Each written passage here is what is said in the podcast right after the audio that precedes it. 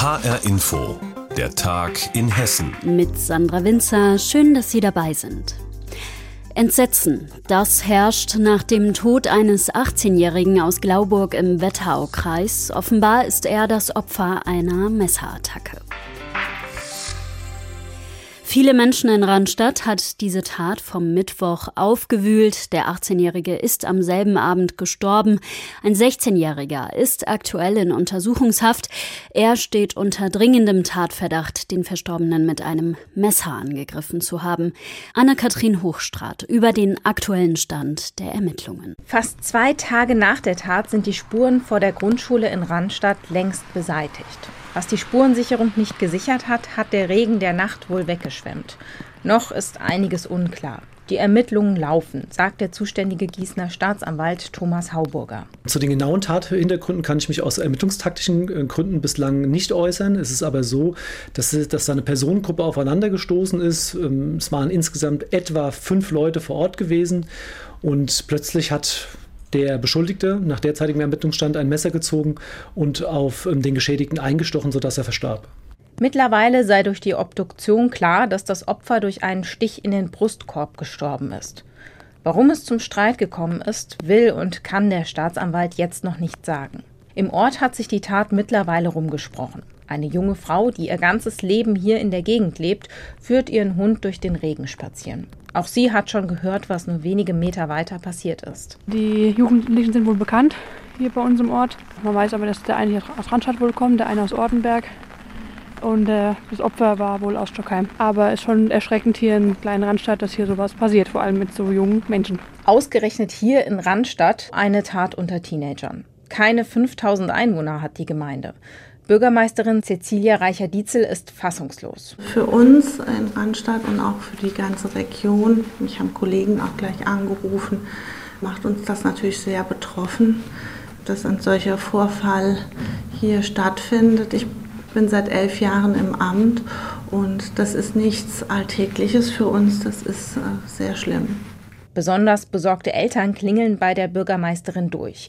Die ist selbst Mutter, weiß, dass der Platz vor der Schule seit vielen Jahren ein beliebter Treffpunkt für Jugendliche aus der Gegend ist. Sie möchte jetzt erreichen, dass sich so eine Tat auf keinen Fall wiederholt. Dafür will sie in den nächsten Wochen und Monaten an Angeboten arbeiten. Den jungen Menschen, den kann man nicht wieder lebendig machen, aber man kann vielleicht doch in Richtung Prävention noch ein bisschen mehr gemeinsam tun in der Gesellschaft mit Polizei, Gemeinde, Bürgerinnen und Bürgern, mehr tun noch für junge Menschen. Sagt die Bürgermeisterin von Randstadt im Wetteraukreis nach einer tödlichen Messerattacke im Beitrag von Anna-Kathrin Hochstrat. Stille. Die gab es heute kurzzeitig beim Antennenempfang des Hessischen Rundfunks. Das Wetter war schuld, der viele Schnee, der im Taunus gefallen ist. Eine Antenne der deutschen Flugsicherung, die musste repariert werden. Dafür wurden alle Sendeantennen abgeschaltet. Unsere Reporterin Nina Michalk war für uns dort und ich habe sie gefragt, ob bei den Reparaturen denn alles gut gegangen ist. Es hätte gar nicht besser klappen können. Das Wetter hat nämlich pünktlich zum Einsatz mitgespielt, nämlich am Vormittag gestürmt und geschneit. Und pünktlich zum Einsatz äh, hat das aufgehört und sogar der Himmel ist etwas aufgebrochen. Die Sonne war da. Und äh, seit 14.33 Uhr sind auch alle Sender wieder draufgeschaltet. Sie waren also nur anderthalb Stunden ausgeschaltet und die Antenne, die dort abgeknickt war, nämlich unter einer großen Eislast, also da hing wohl äh, eine richtige Eisfahne dran. Unter dieser Last ist die umgeknickt. Die ist jetzt fixiert also nicht repariert, sondern man hat sie fixiert, weil es zu befürchten war, dass sie einfach runterfällt und entweder anderes, andere Technik mit runterreißt und dann eben natürlich unterm Turm auch Menschen verletzen kann. Und der Einsatz war äh, wunderbar. Die ähm, Arbeiter, die müssen in dem Turm nach oben klettern. Das ist dann noch nicht so gefährlich. Aber ganz oben äh, bei den Antennen müssen sie natürlich nach draußen. Die sichern sich gegenseitig ab. Das muss man sich vorstellen wie beim Bergsteigen. Die haben Sicherheitsgurte und ähm, sind natürlich auch auch alle speziell dafür trainiert, dass sie das können. Aber bei schlechtem Wetter ist das natürlich etwas gefährlicher. Aber es war ja toll heute. Nina, es war eine Antenne der Flugsicherung, die repariert werden musste. Warum waren unsere HR-Antennen, also auch die Antennen für Radio und Fernsehen, denn auch betroffen? Weil da oben, wenn die Antennen senden, ein großes elektromagnetisches Feld herrscht und wenn man in dem Feld steht, wird's einem wohl warm, hat mir ein Techniker erzählt. Ähm, früher hat man gesagt, ah ja, nicht schlimm, passiert ja nichts. Heute sagt man, äh, das kann vielleicht zu Gesundheitsschäden führen und äh, das ist der Grund, warum das heute absolut verboten ist. Eine Sache noch, die Antenne ist ja nicht repariert, sondern sie ist jetzt erstmal nur gesichert. Repariert wird die Antenne dann erst im Frühjahr, wenn äh, die ganze Schneeangelegenheit vorbei ist. Das heißt, im Frühjahr werden dann die Programme nochmal weg sein. Jetzt aber läuft wieder alles beim Hessischen Rundfunk und bei HR Info. Vielen Dank, Nina Michalk, für die Informationen. Viele Meldungen über diverse Mutationen des Coronavirus haben in den letzten Wochen die Runde gemacht. Letzten Mittwoch wurde zum ersten Mal dann auch in Hessen die Variante aus Großbritannien nachgewiesen. Mittlerweile sind auch die Mutationen aus Südafrika und Brasilien hier angekommen. Was bedeutet das für die weitere Entwicklung der Pandemie? Darüber haben Sozialminister Kai Klose und die Virologin Sandra Ziesek informiert. Es geht auch darum, etwas zu beruhigen. Ein Virus verändere sich, das sei völlig normal. Für Sozialminister Kai Klose ist jetzt aber wichtig, dass Hessen das Pandemiegeschehen im Blick behält. Das heißt, dass wir weiter sehr genau hinschauen. Wir sind ja, also das äh, Labor von Frau Professorin Ziesek ist ja in der Lage, die entsprechenden Mutationsstellen jetzt noch schneller zu identifizieren. Vor allem die Varianten aus Südafrika und Brasilien haben die Forscher im Blick, denn darüber lägen bisher noch relativ wenige belastbare Daten vor. Bisher gebe es nur ein paar Hinweise, sagt die Virologin Sandra Ziesek. Es kann schon sein, dass diese Varianten aus Brasilien und Südafrika dazu führen, dass es zum Beispiel zu einer Reinfektion kommen kann, weil die Antikörper, die der Patient beim ersten Mal gebildet hat, das Virus, das neue, die Variante nicht neutralisieren können oder nicht vollständig neutralisieren können. Was das dann auch für den Impfschutz bedeute, um darüber konkrete Aussagen zu machen, sei es noch zu früh. Die Forschung mache aber jetzt noch mehr Tempo. Wichtig ist, dass sich die Varianten bisher die Informationen, die wir haben, klinisch nicht unterscheiden. Das heißt, die, die, Menschen, die mit einer Variante infiziert sind, sind jetzt nicht kränker oder weniger krank, sondern da gibt es bisher keinen Hinweis auf einen Unterschied zum Wildtyp-Virus. Um einen besseren Überblick über die in Deutschland existierenden Varianten des Coronavirus zu bekommen, fördert die Bundesregierung seit kurzem die bundesweite Sequenzierung der Viren. Kai Klose lobt das Handeln von Gesundheitsminister Jens Spahn und schiebt noch eine Beruhigungspille hinterher. Die Mutationen hätten bisher keine Auswirkungen auf das Pandemiegeschehen in Hessen. Was wir bisher ja nicht gesehen haben, ist ein dramatischer Anstieg der Infektionskurven, wie es den in UK oder in Irland gegeben hat. Das haben wir bisher nicht gesehen. Zuletzt war die Inzidenz in Hessen weiter gesunken, sowie auch in ganz Deutschland. Es scheint, als ob der Lockdown und seine verschärften Varianten so langsam zu einem Ergebnis führen würden und Virusmutationen daran zumindest bislang nichts änderten. HR Hessen-Reporter Aidoan Makasce über die aktuelle Pressekonferenz zum Coronavirus auch in Hessen. Auf dem Land fehlen Ärztinnen und Ärzte, das ist bekannt. In Nordosthessen ist es ganz besonders schlimm, deswegen gibt es seit einiger Zeit dort den Medibus, eine fahrbare Arztpraxis quasi. Sie soll den Ärztemangel ausgleichen. Doch ob diese rollende Praxis weiter bleiben kann, Nordhessen-Reporter Jens Wellhöhner über den aktuellen Stand des Medibus. Eine rollende Arztpraxis mit einer Ärztin, einer Arzthelferin und viel Freundlichkeit.